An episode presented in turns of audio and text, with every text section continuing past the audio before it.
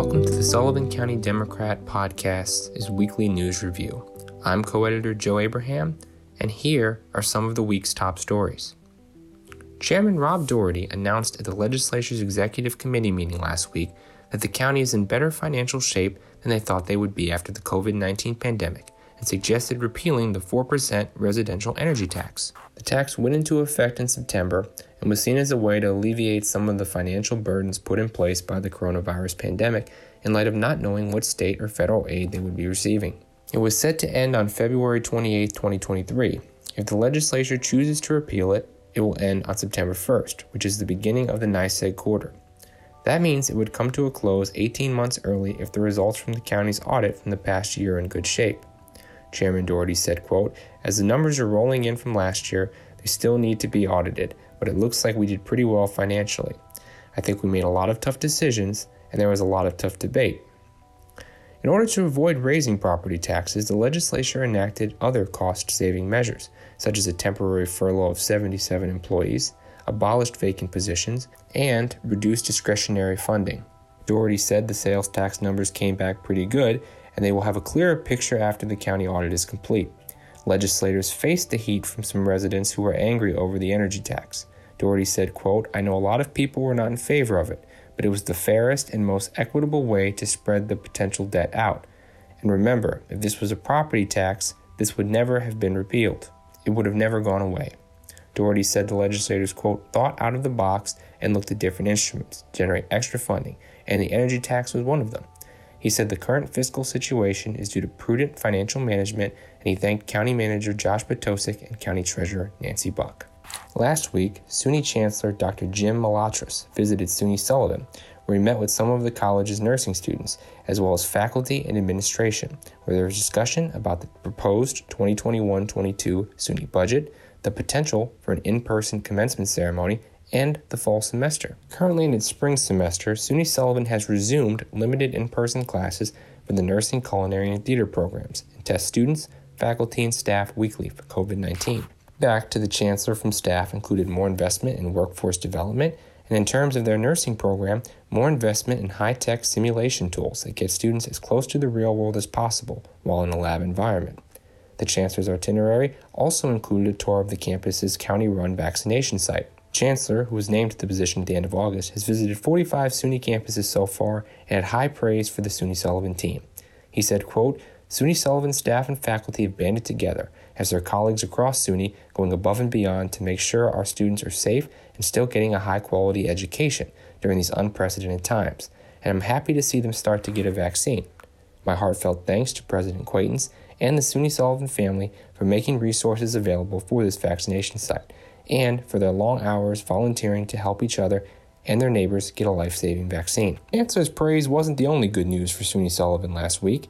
Intelligent.com ranked SUNY Sullivan as the number one community college in New York State and the number 14 college overall among colleges in New York. Back on the topic of a vaccine, one of the current issues many people face is getting an appointment. Two county residents, Bill Liblick and Lori Oristano James, are looking to help as they created the Sullivan County Vaccine Task Force.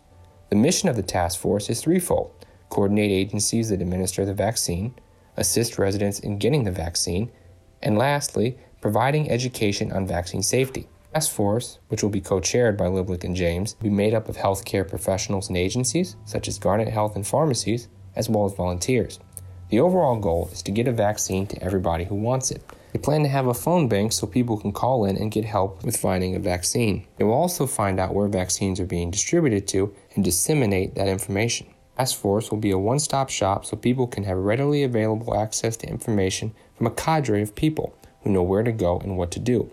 They also hope to create initiatives to reach vulnerable populations, such as those that are homebound or do not have transportation.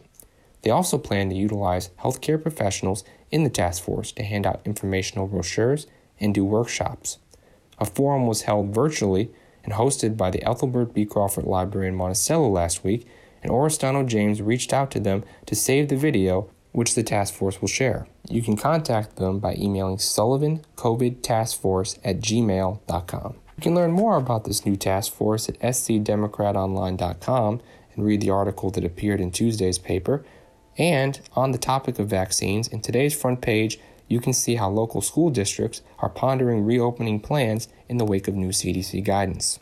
Shifting away from the pandemic and focusing on economic development, there's good news in the town of Thompson and their Route 42 business corridor. There was a line around the brand new Marshalls in Thompson Square Mall at their opening on Thursday morning. Early shoppers were given a complimentary reusable water bottle and hand sanitizer. They went in empty handed and left with shopping bags in tow. In a recent press release, Town of Thompson supervisor Bill Rieber said, quote, Being a business friendly town doesn't just happen. We've made it a strategic priority. Our policies, approvals process, zoning, and overall development approach empower existing businesses to grow and thrive while encouraging new and outside businesses to open up in Thompson. Whenever Marshalls opens a new store, they like to give back to the community, explained Assistant Manager Jordan G., and they decided to donate $10,000 to the Boys and Girls Club. There are about 92 associates on hand to help out with the opening.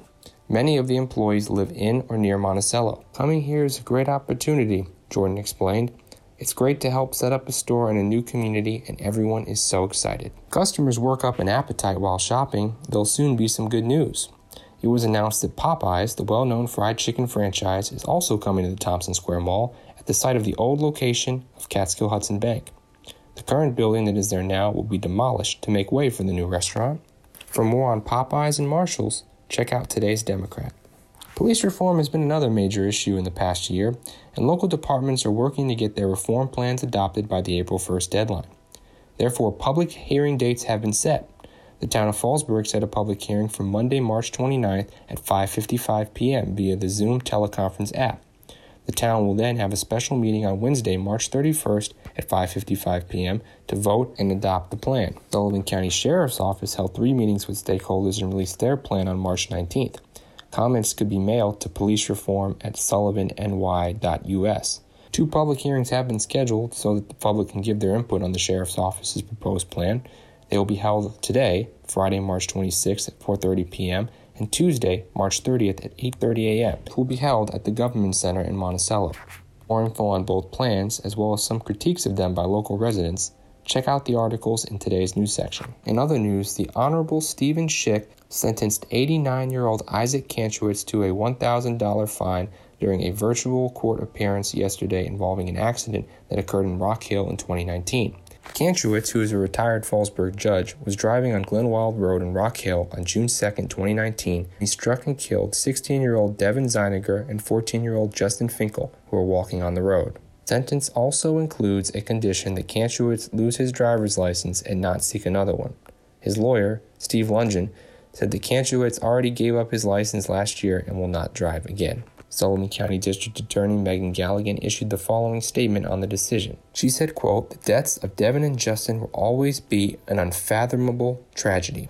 When I inherited this case, my office made this investigation a priority and fulfilled our promise to these victims to make a full, fair, and legal presentation of this case to a grand jury and to prosecute any crimes it charged. The defendant pled guilty to the top charge issued by the grand jury, and his license is permanently revoked. While my office joined in the recommendations of the Zeiniger and Finkel families, Judge Schick ultimately determined that justice in this case does not call for incarceration. I recognize the anguish of these families and our community, and I continue to urge our legislators to enact the Vehicular Violence Act to fix the broken laws in our state as they relate to offenses like this. You can see today's front page for more information on the decision. The County of Sullivan Industrial Development Agency Board is undergoing significant changes. Chairman Ira Steingart resigned as of today, citing personal reasons. Vice Chair Susie Laughlin will take over as the new chair of the board. Also, the county legislature recently approved the appointment of Prestige Towing owner Sean Brooks and Monticello Bagel Bakery owner Craig Fleischman to the spots on the board previously held by Sean Reber and District 7 legislator Joe Perillo. Legislative Chairman Rob Doherty has nominated Sullivan County Democrat publisher Fred Stabbert III to fill Steingart's seat on the board. However, it must be approved by the county legislature at a future meeting. And finally, U.S. Senator Chuck Schumer announced a $35 million loan for the Center for Discovery's first of its kind children's specialty hospital in Rock Hill through the U.S. Department of Agriculture Office of Rural Development's Community Facilities Program on Wednesday. According to a press release announcing the $35 million USDA investment, the loan became increasingly critical to keep the Children's Specialty Hospital project on track. The funding will allow for New York's first short term inpatient assessment program for children with complex conditions to begin construction, creating over 400 healthcare jobs and 150 construction jobs in Sullivan County, while improving access to quality care and services for upstate New York's most vulnerable. Schumer explained that through its groundbreaking research, the Children's Specialty Hospital, slated to break ground this June, will provide comprehensive clinical assessments to diagnose underlying physiological, medical, and mental health problems. The hospital will create targeted treatments and interventions for children and adolescents to receive care that allows them to remain in their homes, saving the state millions each year by reducing the need for long term residential care. Furthermore, the senator said the project will include an education academy to expand the Center for Discovery's existing programs with 853 special education schools. Construction supported by the USDA investment will include new classrooms, accessible bathrooms, a full service kitchen, dining hall, gymnasium, athletic fields, a traffic circulation system for school buses, and paved walking and biking paths for physical education and recreation. Building this infrastructure, the Center for Discovery will serve 60 additional students from surrounding communities while building on its pre existing relationships with 250 school districts. That's it for this edition of the Sullivan County Democrat Podcast's weekly news review. You can follow us on Facebook, Twitter, and Instagram. And if you want to subscribe, you can call 845 887 5200 Monday through Friday from 8 a.m. to 5 p.m.